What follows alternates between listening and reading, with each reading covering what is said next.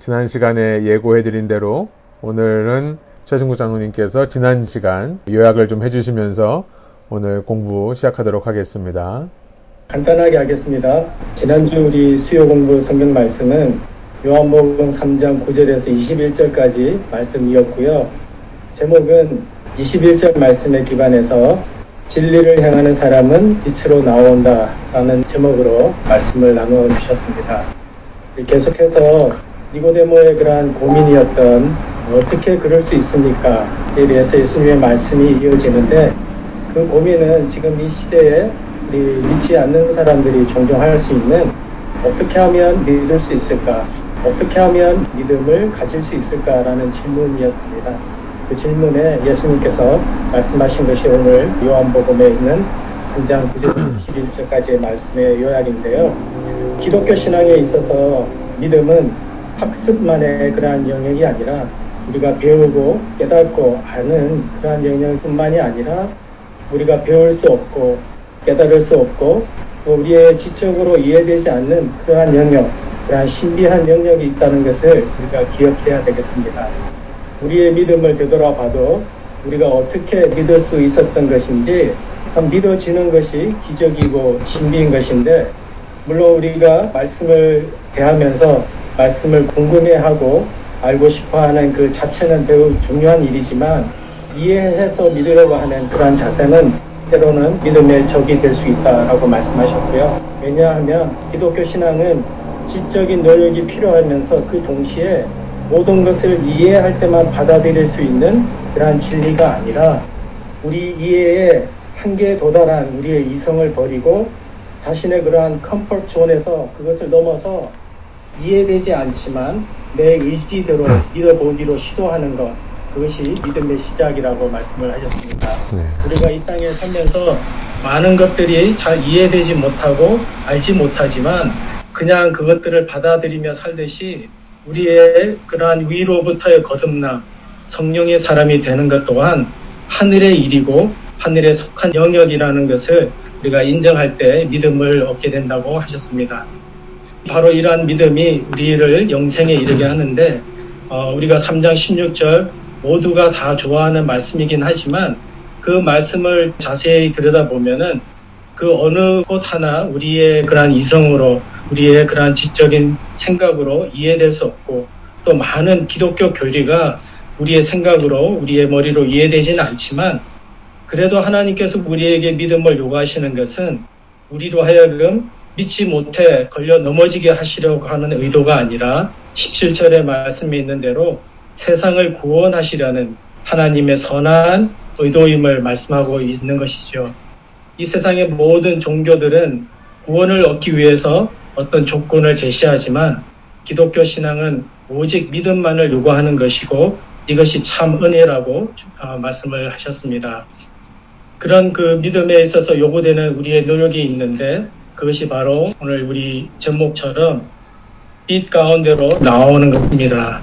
빛 대신 예수님의 말씀대로 사는 것, 빛 대신 예수님 앞에 나오는 것은 내 본성대로 사는 것과는 참 다르다는 것을 느끼고 또 그러한 다른 점을 우리가 발견하면서 나의 그러한 잘못된 그러한 행위가 드러나고 나의 문제점이 보이고 그러한 제약된 나의 모습을 인정하며 그 가운데서도 말씀대로 살아봤으면 좋겠다라는 그러한 생각이 드는 것이 예수님의 그러한 믿음으로 향한 초청의 시작이 되는 것입니다.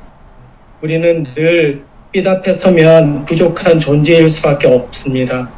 그러나 믿음이란 그때 말씀에 합당치 못한 내 자신을 바라보며 슬퍼하고 또 그 빛을 거부하는 것이 아니라 계속해서 빛 가운데로 나와 부족하고 연약한 우리의 모습을 보면서 내 힘으로 할 수 없고 오직 주님의 은혜로만 가능함을 고백하는 것.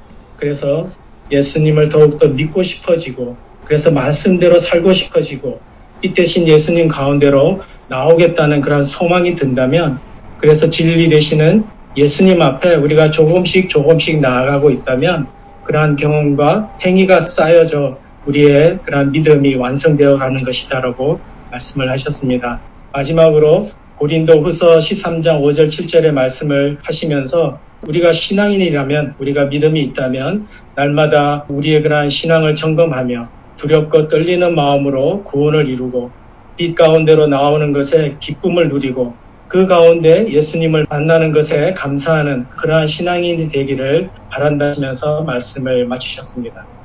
네, 감사합니다. 너무 잘 요약해 주셨네요. 이렇게 말씀 들으면서 지난 시간에 나눴던 내용들이 이렇게 스쳐 지나가면서 예, 너무 감사합니다. 이런 시간 계속 저희가 가져가면 좋을 것 같아요.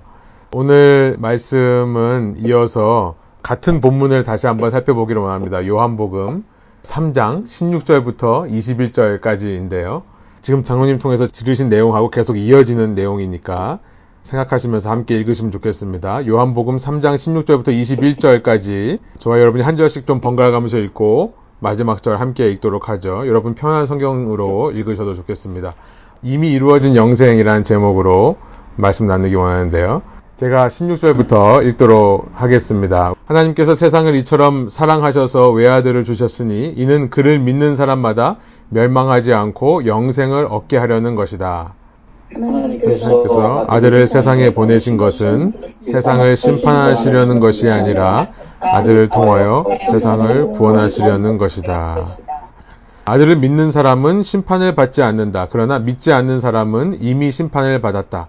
그것은 하나님의 독생자의 이름을 믿지 않았기 때문이다. 심판을 받았다고 하는 것은 빛이 세상에 들어왔지만 사람들이 자기들의 행위가 악함으로 빛보다 어두움을 더 좋아하였다는 것을 뜻한다. 악한 일을 저지르는 사람은 누구나 빛을 미워하며 빛으로 나아오지 않는다. 그것은 자기 행위가 드러날까 보아 두려워하기 때문이다. 21절 함께 있습니다. 그러나 진리를 행하는 사람은 빛으로 나아온다. 그것은 자기의 행위가 하나님 안에서 이루어졌음을 드러내려는 것이다. 아멘. 저희가 계속해서 요한복음을 살펴보고 있습니다. 우리 오늘 요한복음 3장 16절부터 21절까지 다시 한번 읽어봤는데요. 어, 지난 시간 이제 말씀하신 대로 구원이라고 하는 것은 구원에 요구되는 믿음이라고 하는 것은 거창한 것이 아니라 빛으로 나오기를 기뻐하는 마음이다라고 정리를 하시면 되겠습니다.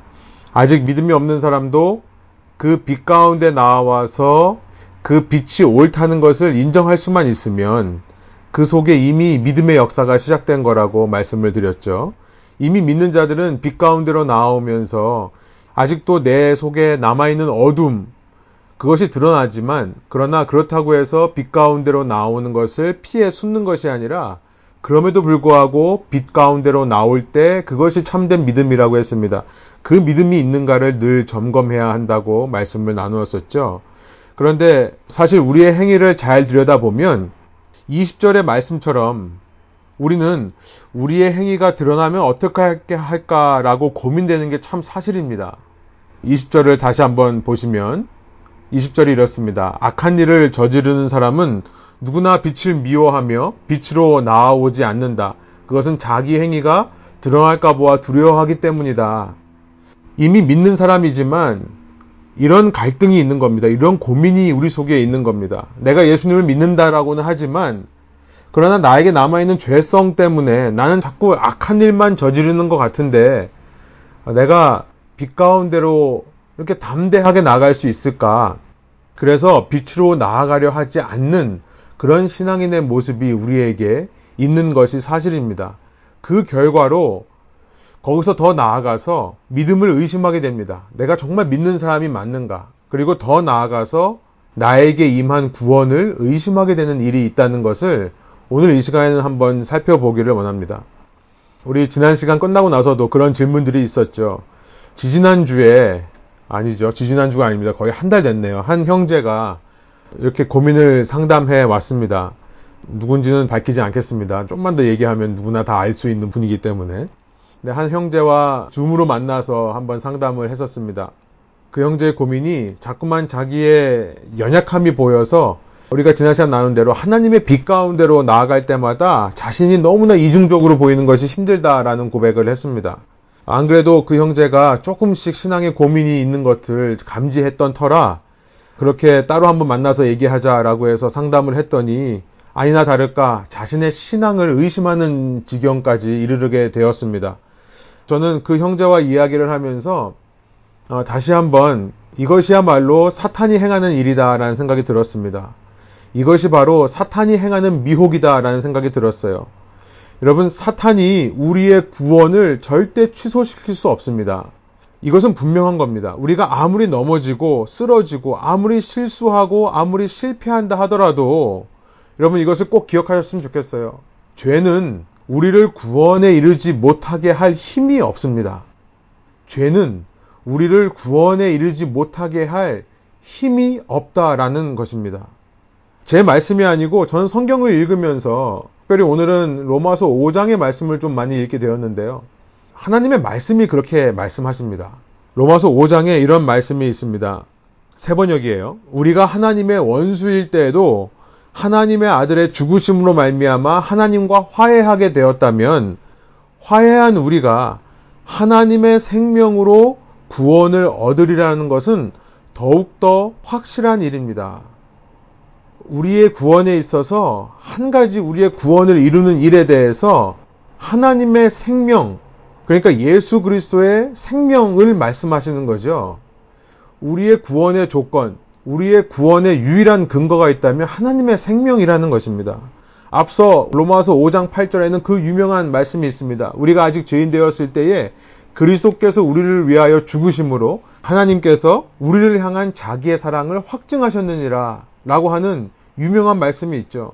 우리가 아직 죄인 되었을 때에 그리스도께서 우리를 위하여 죽으심으로 하나님의 우리를 향하신 사랑을 확증하셨다. 10절에서 우리가 하나님의 원수일 때도 하나님의 아들의 죽으심을 말미암아 하나님과 화해하게 되었다. 여러분 무슨 말씀을 하고 있는 걸까요? 하나님이 우리를 모르시고 구원하신 게 아니라는 것을 말씀하고 있습니다. 우리가 어떤 존재인지 하나님이 모르시고 우리를 위해 그 귀한 생명을 허비하시고 낭비하신 게 아니라는 것을 말씀하시는 거예요.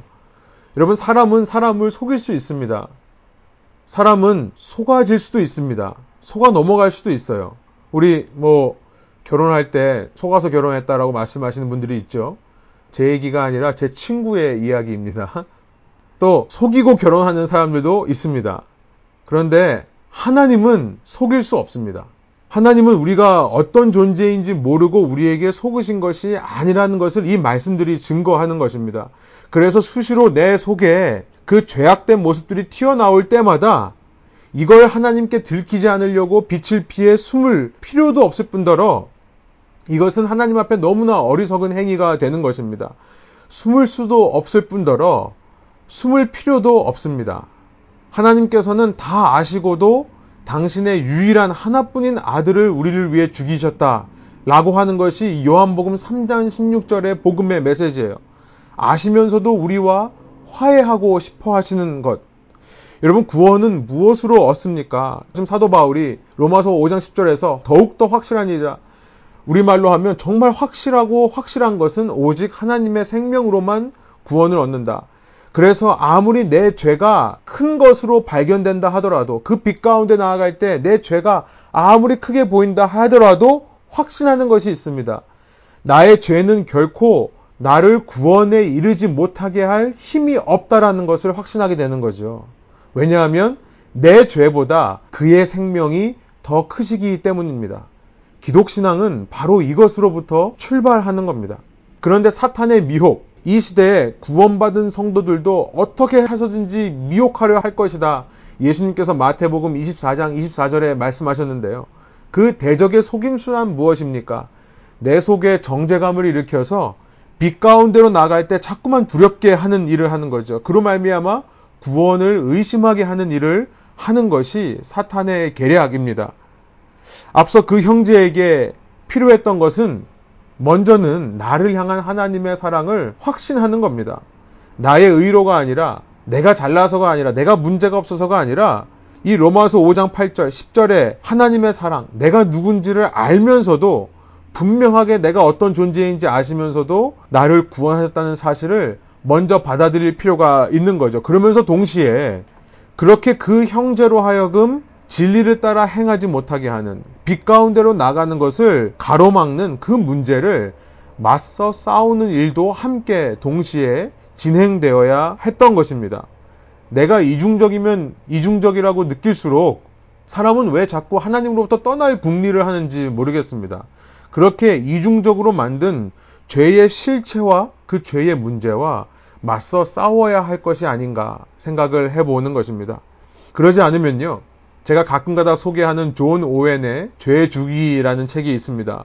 The Mortification of Sin. 그 죄를 십자가에 못 박는 것을 말하는 건데요.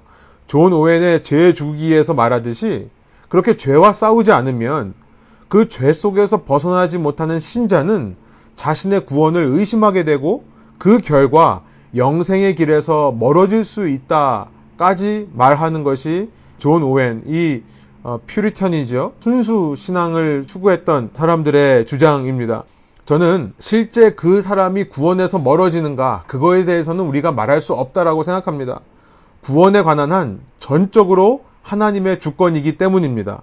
죽음 이후 구원 여부에 대해 우리는 말할 수 있는 것이 아무것도 없습니다. 그러나 죽음 이후의 일과 상관없이 여러분 이 땅에서 구원받지 못한 자처럼 평생을 살다가 최후를 맞이한다면 그보다 더 불쌍한 인생이 어디 있겠습니까? 우리는 구원에 관해서요. 이렇게 하나님의 우리를 향하신 사랑을 고백하며 동시에 시브리서 12장 4절에서 말씀하시는 것처럼 그 죄와 피 흘리기까지 싸우는 싸움의 자세가 필요합니다. 우리 한번 우리의 삶을 돌아보기 원합니다. 우리가 우리를 향하신 하나님의 우리를 다 아시고도 화해하기 원하시는 그 사랑을 정말로 알고 있습니까? 그리고 그 사랑을 아는 자로서 죄와 그 피나는 싸움을 하고 있습니까? 한번 돌아볼 필요가 있는 거죠. 여러분, 우리는요, 구원에 관해서 이 두 가지를 생각해 봐야 되는 이유가 있습니다. 왜냐하면 이 구원과 관련해서 우리에게 확신이 필요하기 때문에 그렇습니다. 이 확신이라고 하는 것은 그때그때마다 변하는 내 기분을 의지하는 것을 말하는 것이 아닙니다. 내 지식으로, 내 이해로, 내 도덕적인 기준으로, 내 도덕 관념으로 내가 확신을 하는 것을 말하는 것이 아니라 말씀에 기반한 확신을 말하는 거죠. 로마서 5장 8절 10절 같은 말씀에 의지해서 우리가 우리의 구원을 확신하게 되는 겁니다. 오늘 본문에 보면 요한복음 3장 16절 17절 같은 말씀이 바로 그 확신을 주게 하는 말씀이에요. 16절에 보니까 하나님께서 세상을 이처럼 사랑하셔서 외아들을 주셨으니 이는 그를 믿는 사람마다 멸망하지 않고 영생을 얻게 하려는 것이다 라고 말씀하고 있습니다. 그리고 나서 17절 하나님께서 아들을 세상에 보내신 것은 세상을 심판하시려는 것이 아니라 아들을 통하여 세상을 구원하시려는 것이다. 하나님께서 독생자를 세상을 위해 그 하나님을 거스르는 세력, 그 주인을 창조주를 인정하지도 알아보지도 못하는 세력을 위해 그 독생자를 내어주신 것은 세상으로 하여금 심판을 받게 하기 위한 것이 아니라 오히려 구원을 얻게 하시려는 것이다. 여러분, 심판하시려는 목적이었다면 우리의 부족함이 드러날 때, 그 빛 앞에서 진리대로 행하지 못하는 우리의 모습이 드러날 때, 여러분, 하나님께서 어떤 말씀을 하시겠습니까? 심판이 목적이었다면 이런 말씀을 하실 겁니다. 내가 이러려고 내 하나밖에 없는 아들을 널 위해 준 것이냐? 그런 얘기를 하실 거예요. 우리가 우리 자신을 바라보며 스스로 정죄하는 논리 그대로 하나님은 말씀하실 겁니다. 야, 내가 하나뿐인 내 아들을 너한테 주었는데 너 이거밖에 안 되냐? 아마 그렇게 말씀하실 거라는 거예요. 여러분, 하나님이 이런 분이시라면 당연히 그 하나님 주위에는 당당히 빛으로 나오는 사람들보다 어둠에 숨는 자들이 더 많아질 것입니다. 그렇죠? 오늘 이것이 내가 머릿속으로 그리는 하나님 아버지의 모습이라면 여러분 우리는 그 모습이 어디로부터 왔는가 깊이 곰곰이 생각해 보아야 합니다. 이것은 분명 이 말씀에서 증거하시는 하나님의 모습이 아닌 거예요. 어쩌면 우리의 부족한 인간 아버지로부터 받은 영향일 수도 있습니다. 어쩌면 주위 사람들의 평가와 주위 사람들의 기준에 끊임없이 자기 자신을 비교하며 나를 힘들게 하는 나의 성향으로부터 온 것일 수도 있어요. 사람으로부터 거절당한 경험, 속았던 경험, 이런 사람과의 상처로부터 경험들로부터 온 것일 수도 있습니다. 내 기대와 전혀 다르게 행동하는 사람들을 보며 이렇게 생각할 수도 있는 것입니다.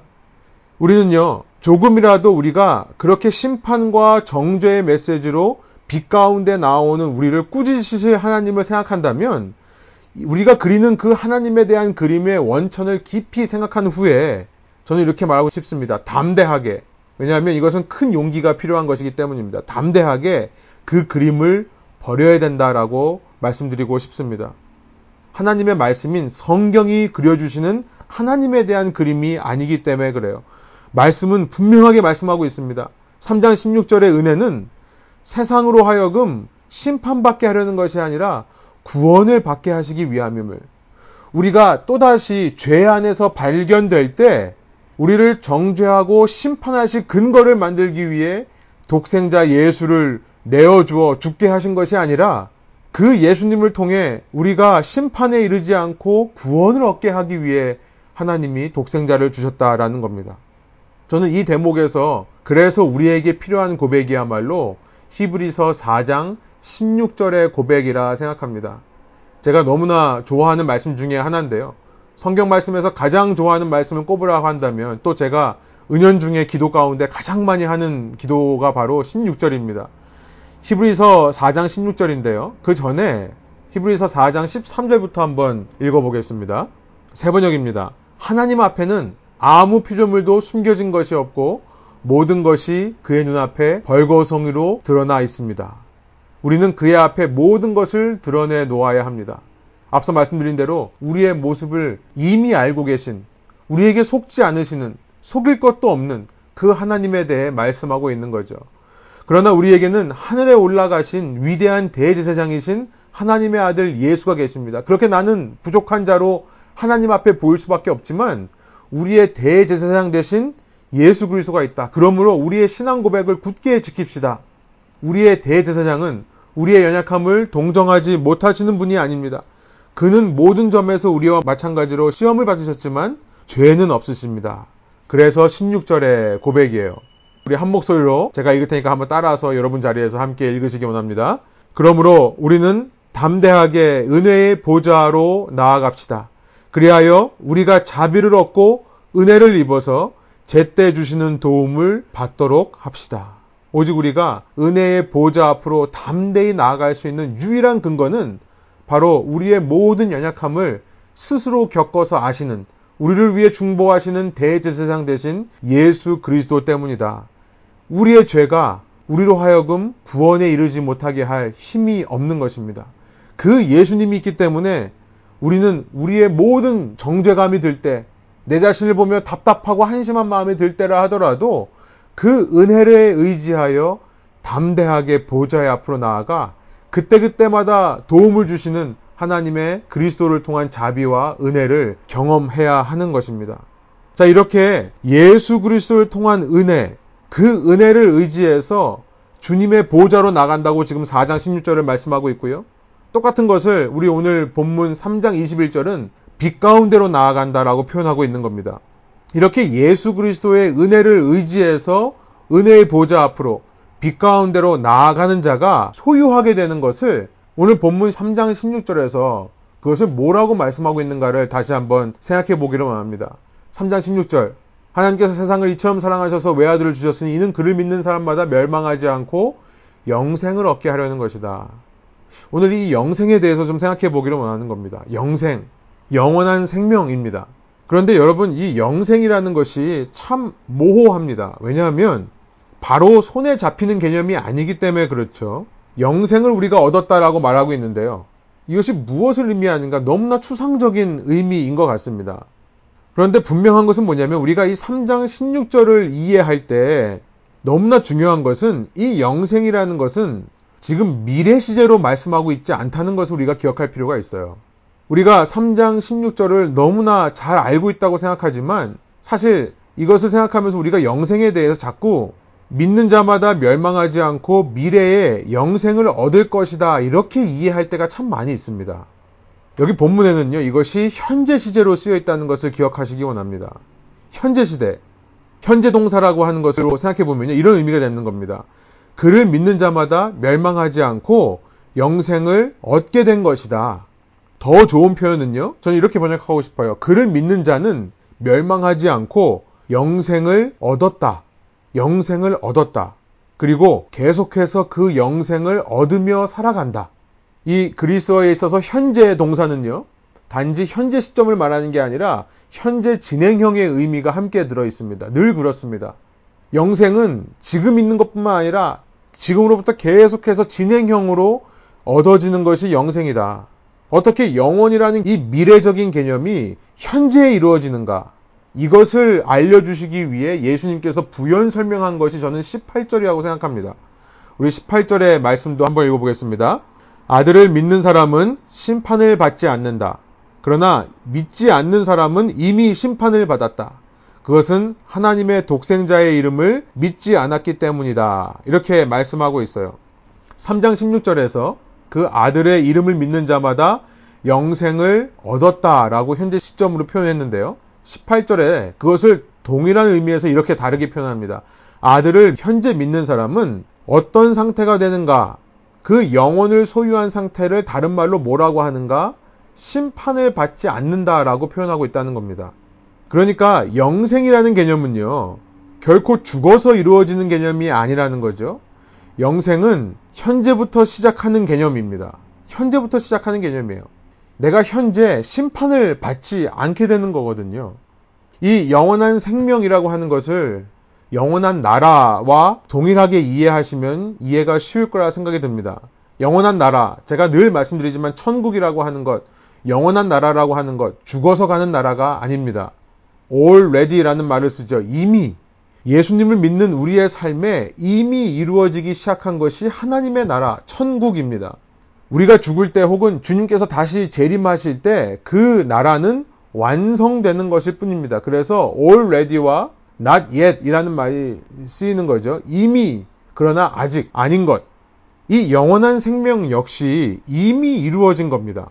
이미 이루어진 것. 다만 이것이 완성되기까지 시간이 필요한 거죠. 그러니까 우리는 왜 아까 이 땅을 살면서 이미 구원에 이르는 믿음을 소유하고도 왜 우리가 사탄에게 미혹될 수 있는지에 대해 그 이유를 알게 됩니다. 왜냐하면 우리의 믿음이라는 것, 다른 말로 우리의 구원이라는 것, 다른 말로 우리의 영생이라는 것은 아직 완성되지 않았기 때문에 흠이 보일 수 있는 것이라는 것을 말씀드리는 거죠. 하나님의 입장에서 흠이 아닙니다. 하나님의 구원은 완벽하십니다. 그런데 우리에게 그 구원이 아직 완성되지 않았기 때문에 구원받은 우리에게 흠이 있어 보이는 것일 뿐이라는 거죠. 그러나 이미 믿음이 시작된 겁니다. 이미 구원의 길을 걷고 있는 것이고 이미 영생이 시작된 것입니다. 이미 영생이 시작되었다. 아무리 우리가 부족해 보인다 하더라도 이미 시작된 영생은 우리로 하여금 하나님의 모든 심판과 진노로부터 제외되게 한다.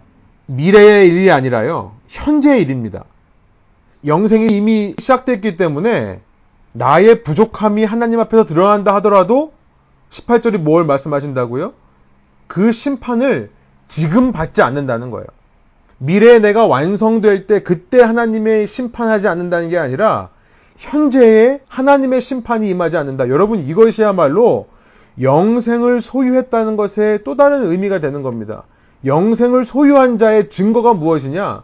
나의 부족함이 드러날 때 그 부족함에 내가 아파하고 괴로워할 수 있지만 그 바로 다음 순간 그러나 예수 그리스도로 말미암아 내가 심판받지 않는다는 것을 고백할 수 있는 것. 아까 그 형제에게 정말 필요했던 메시지가 바로 그거였습니다. 그 형제만이 아니라 오늘 빛 가운데로 나아가며 우리 속에 이런 죄악들이 발견될 때마다 순간순간 실수하고 하지 말아야지 했던 것 또 하고 이런 반복하는 일 가운데서 우리가 어떻게 심판을 받게 되지 않는가? 우리가 어떻게 영생을 소유한 자로 드러날 수 있는가? 하나님의 말씀이 그렇게 말씀하시기 때문인 것입니다. 우리의 구원, 믿음, 영생이 완벽하지 않은 것일 뿐, 부족함이 드러난다 하더라도 우리의 영생은 하나님의 모든 진노로부터 심판으로부터 우리를 지켜주실 것이라는 것. 다른 말로 하나님이 나의 이런 모습 보면서 실망하시지 않는다는 것입니다. 따지지 않는다는 거예요. 내가 이러려고 너에게 내 아들을 주었냐. 여기서 우리가 필요한 것은요. 저는 영생의 확신이라는 표현을 쓰고 싶습니다. 영생의 확신이다. 여러분 우리가 구원의 확신이라는 말을 참 많이 들으셨을 것입니다. 믿는 자들에게는 구원의 확신이 있어야 된다.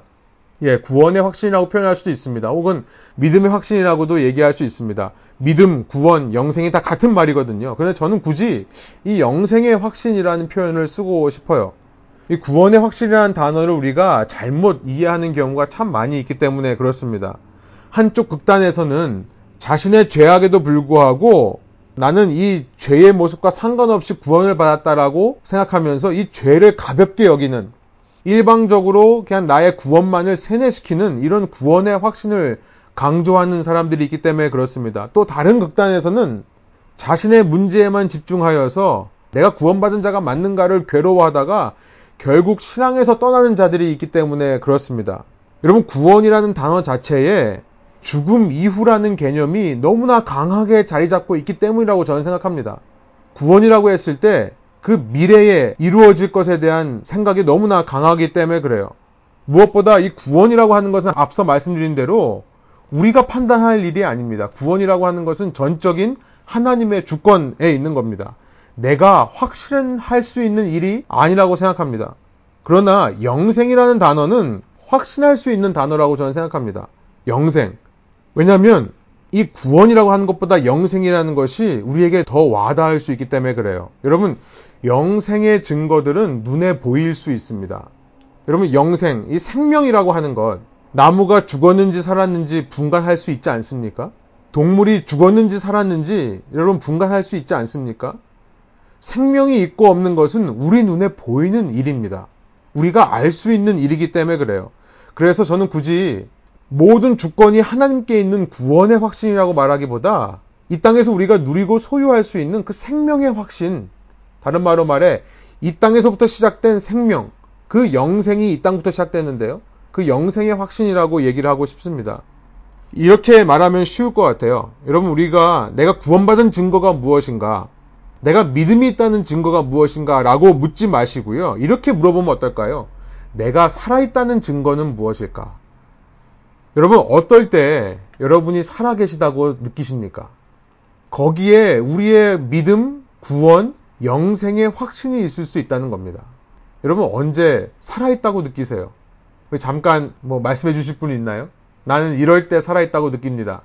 내가 살아있다는 증거가 무엇일까요? 저는 왜 목회에 헌신했는가?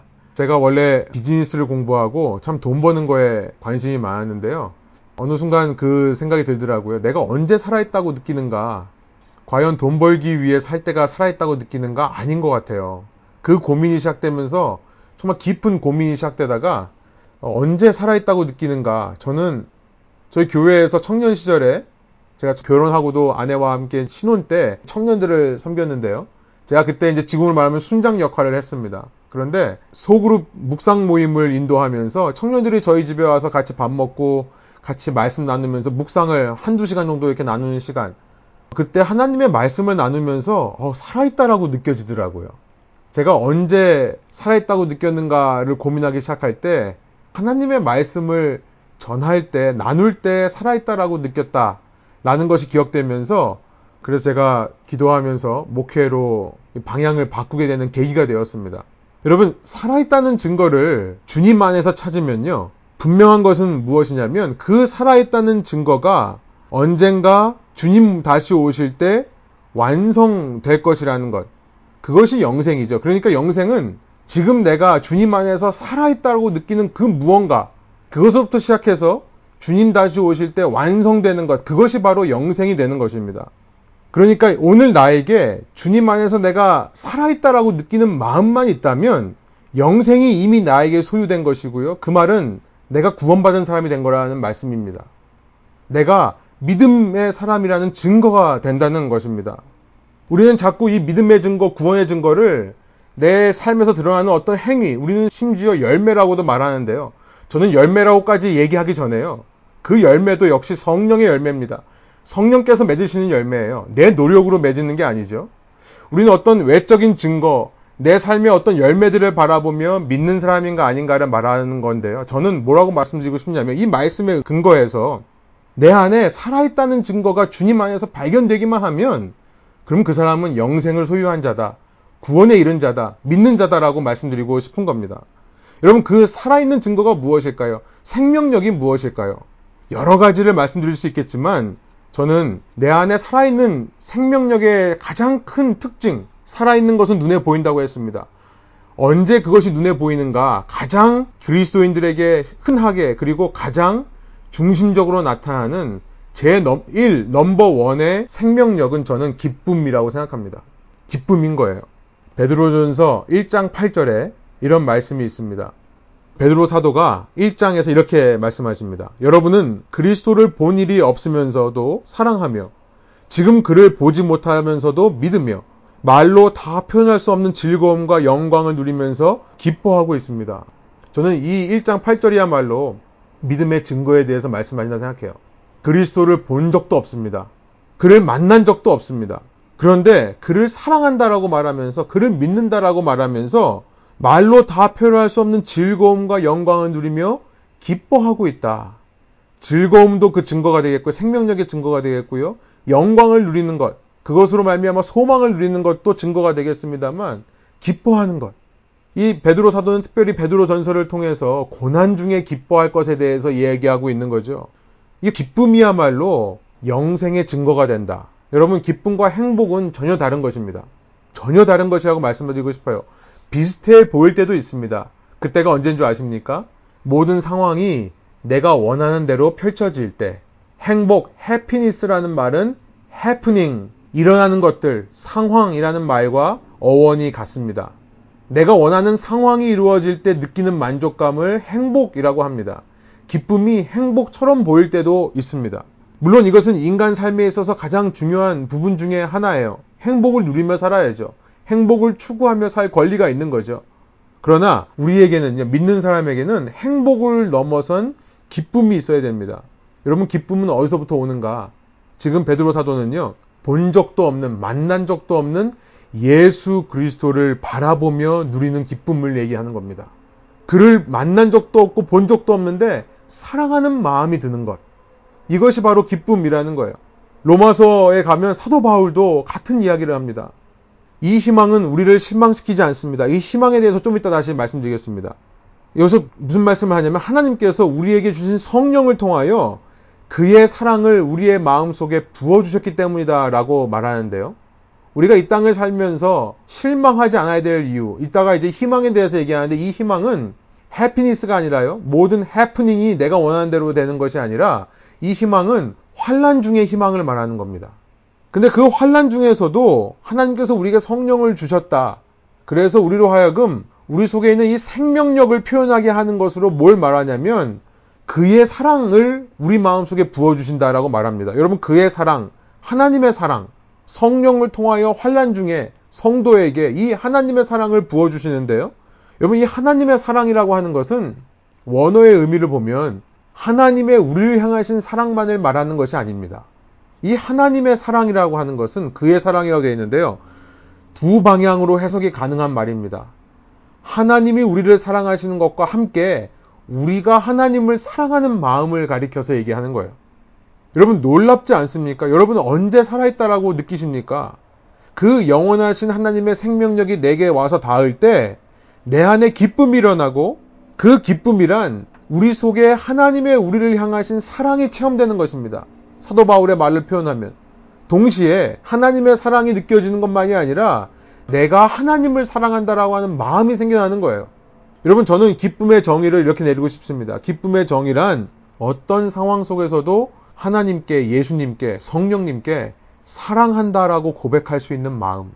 이 세상에 있는 웃음이 그것을 다 표현해내지를 못합니다. 그렇지 않습니까? 이 세상에 있는 눈물도 그것을 다 표현해내지 못합니다. 어떤 상황에도 불구하고 주님께 사랑한다 고백할 수 있는 마음, 그 사랑한다 고백이 터질 때 바로 내 속에 기쁨이 있는 것이고요. 여러분, 그것이야말로 내가 영생을 소유한 증거라는 것입니다. 행복과는 어떤 면에선 정반대가 되는 거죠. 내가 원하는 상황에서만 하나님께 사랑한다, 기뻐하는 고백이 아닌 것이기 때문에 그렇습니다. 이 앞서 희망에 대해서 로마서 5장 2절부터 4절이 이렇게 말씀합니다. 우리는 또한 그리스도로 말미암아 지금 서 있는 이 은혜의 자리에 믿음으로 나오게 되었으며 그 은혜의 자리로 나오게 된 것. 예수님으로 말미암아 앞서 히브리서 4장 16절의 말씀과 동일한 문맥입니다. 예수님으로 말미암아 우리는 늘 은혜의 자리로 믿음으로 영생으로 구원으로 나올 수 있는데요. 그 하나님의 영광에 이르게 될 소망을 품고 자랑을 합니다. 다른 말로 말하면 그 완성될 하나님의 영광, 그 완성될 우리의 믿음, 완성될 우리의 구원, 완성될 우리의 영생을 소망하며 그것으로 자랑을 삼는다는 거예요. 여러분 그런데 그것이 언제 드러납니까? 행복한 가운데 드러난다기보다 환란 가운데 드러난다는 것을 말씀하시죠. 그뿐만 아니라 우리는 환란을 자랑합니다. 우리가 알기로 환란은 인내력을 낳고 인내력은 단련된 인격을 낳고 단련된 인격은 희망을 낳는 줄을 알고 있기 때문입니다. 은혜의 보좌 앞으로 담대히 나아가는 자에게 소망이 있고 자랑이 있는데 그것은 환란까지도 나에게 인내를 이루고 인내를 통해 인격을 형성하고 그것을 통해 희망을 낳는 도구가 됨을 소망하기 때문에 주님만을 자랑하게 된다. 그리고 그것이 우리를 결코 실망시키지 않을 것은 5절. 상황이 나를 배반한다 하더라도 사람이 나를 배반한다 하더라도 내 마음에 실망되지 않을 것은 그 과정 속에서도 우리는 기뻐할 수 있기 때문에 성령을 통해 그의 사랑을 느끼고 그를 사랑한다 고백하게 되기 때문이라는 것이죠. 우리 다시 본문 18절로 돌아와 보면요. 이 영생은 이미 이루어진 것처럼 심판도 이미 이루어졌다는 것을 동시에 말씀하고 있습니다. 여러분, 심판이라는 것도 죽어서만 받는 것이 아닙니다. 현재부터 받는 겁니다. 현재 예수님을 알지 못하고 그래서 현재 그 예수님 안에 있는 구원, 그 구원의 기쁨, 그 영생을 맛보지 못하는 사람, 그 생명력을 경험하지 못하는 것이기 때문에요. 이 땅 자체가 지옥이 되어 버립니다. 이 지옥 역시도 already와 not yet으로 이루어집니다. 천국도 already와 not yet으로 이루어지는 것처럼 지옥도 already not yet입니다. 내가 지금 하나님의 생명력을 느끼지 못한다면 그 연장선 상에서 영원한 하나님과의 단절을 맛보게 되는 것입니다. 여러분, 저는 오늘 이 말씀을 통해 저와 여러분에게 다시 한번 이 말씀으로 우리 자신에게 선포하기를 원합니다.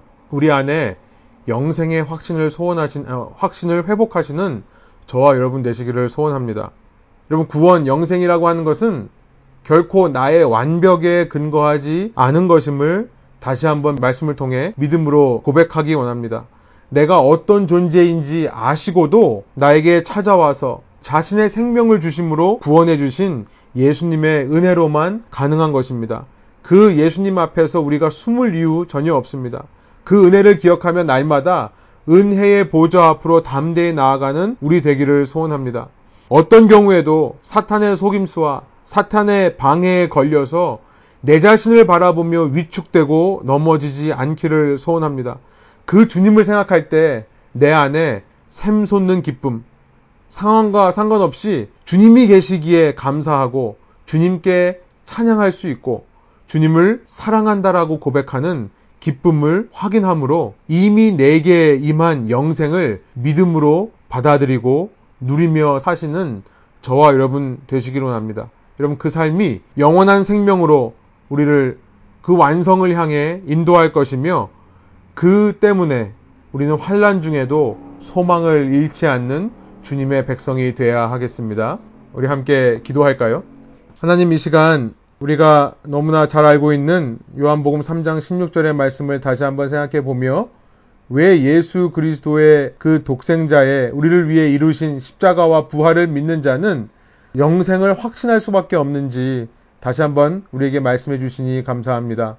주님, 우리의 속에 죄가 발견되고 빛으로 나아가기에 부족한 모습들이 발견될 때 주님 우리가 다시 한번 주님을 바라보며 주님 안에서 기쁨을 회복하는 자 되게 하여 주옵소서. 그 기쁨이란 어떤 상황에도 불구하고 주님을 사랑한다라고 고백하는 우리의 고백이 될 것입니다.